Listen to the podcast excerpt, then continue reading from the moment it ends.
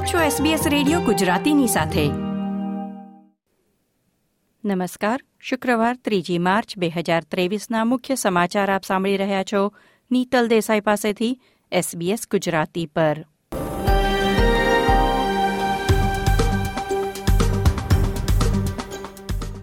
આજના મુખ્ય સમાચાર, કોવિડ મહામારીની શરૂઆત બાદથી ઓસ્ટ્રેલિયાના રહેવાસીઓમાં નાણાકીય મુશ્કેલીનું સૌથી વધુ પ્રમાણ નોંધાયું. ન્યૂ સાઉથ વેલ્સમાં કારણ દર્શાવ્યા વિના ભાડુઆતોનો ભાડા કરાર સમાપ્ત કરવા પર પ્રતિબંધ.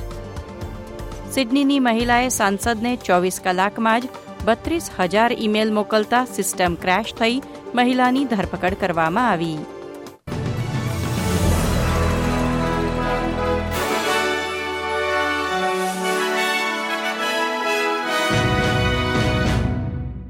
પ્રસ્તુત છે સમાચાર વિગતવાર.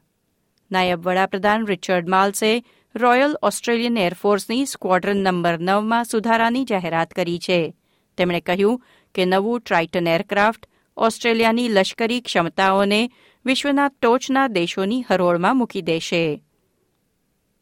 ઓસ્ટ્રેલિયા દ્વારા નવી સબમરીનની ખરીદીના મુદ્દે વિપક્ષ નેતા પીટર ડટને કહ્યું છે કે તેમનું માનવું છે કે અમેરિકી જહાજો શ્રેષ્ઠ વિકલ્પ છે પરંતુ સરકાર તે સિવાયની કોઈ અન્ય બનાવટની પરમાણુ સબમરીનની પસંદગી કરે, તો વિપક્ષ સરકારને ટેકો આપશે.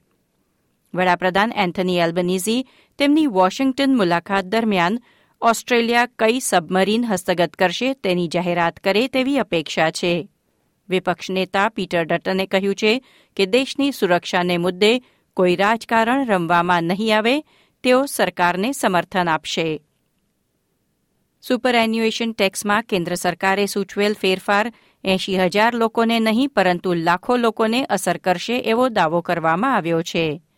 કેન્દ્ર સરકારે ત્રણ મિલિયનથી વધુ સુપર ધરાવતા એકાઉન્ટ પર ટેક્સ પંદર ટકાથી વધારીને ત્રીસ ટકા કરવાનો પ્રસ્તાવ મૂક્યો, ત્યારે ટ્રેઝરી અધિકારીઓએ જણાવ્યું હતું કે આ ફેરફારથી માત્ર એંશી હજાર લોકોને જ અસર થશે.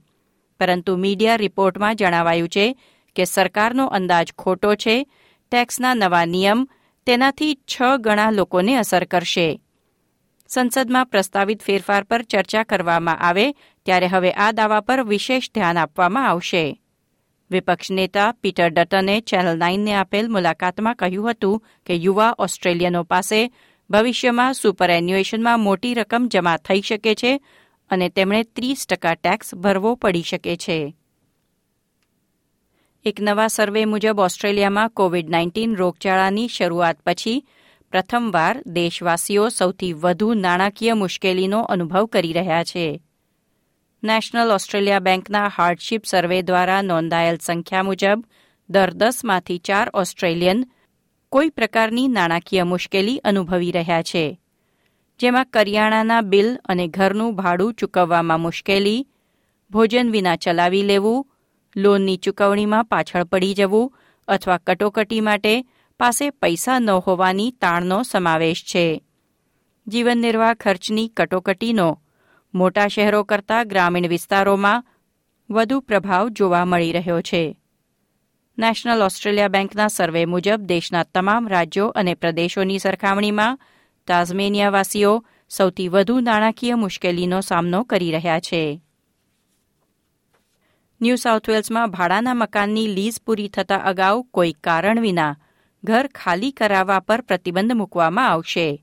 રાજ્યની ચૂંટણી અગાઉ બંને મોટા પક્ષોએ જે સત્તા પર આવે તે પ્રતિબંધ લાવશે એવી ખાતરી આપી છે. નો ગ્રાઉન્ડ્સ એવિક્શનમાં ફેરફારની જાહેરાત કરતા પ્રીમિયર ડોમિનિક પેરોટેએ કહ્યું કે ભાડા કરાર સમાપ્ત થવાની નોટિસ પણ હવે ત્રીસને બદલે પિસ્તાળીસ દિવસ અગાઉ આપવી પડશે.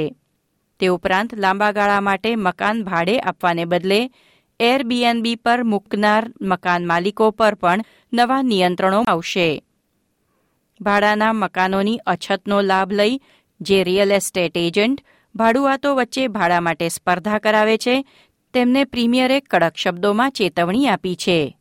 રેન્ટ બિડિંગ પર ગયા વર્ષે જ રાજ્યમાં પ્રતિબંધ મૂકવામાં આવ્યો છે. વિક્ટોરિયા પોલીસના અધિકારીઓ પર શિસ્તભંગ બદલ કાર્યવાહીમાં વધારો નોંધાયો છે. વર્ષ બે હજાર બાવીસમાં કુલ સત્તર પોલીસ અધિકારીઓને વિક્ટોરિયા પોલીસમાંથી સસ્પેન્ડ કરવામાં આવ્યા છે અને એકત્રીસ અધિકારીઓએ શિસ્તભંગના આરોપો મુકાયા પછી રાજીનામું આપ્યું છે. પોલીસ અધિકારીઓ સામે કુલ સો સુનાવણીમાં જે ફરિયાદો નોંધવામાં આવી હતી, તેમાં પોલીસને મળતી માહિતીનો ગેરવ્યાજબી ઉપયોગ, જાતીય સતામણી ધાકધમકી અને આક્રમક વર્તન, લઘુમતી જૂથો પ્રત્યે અપમાનજનક વર્તન, કૌટુંબિક હિંસા, નશાની હાલતમાં વાહન ચલાવ્યું અને નશીલા પદાર્થનું સેવન કર્યું હોવાની ફરિયાદોનો સમાવેશ છે.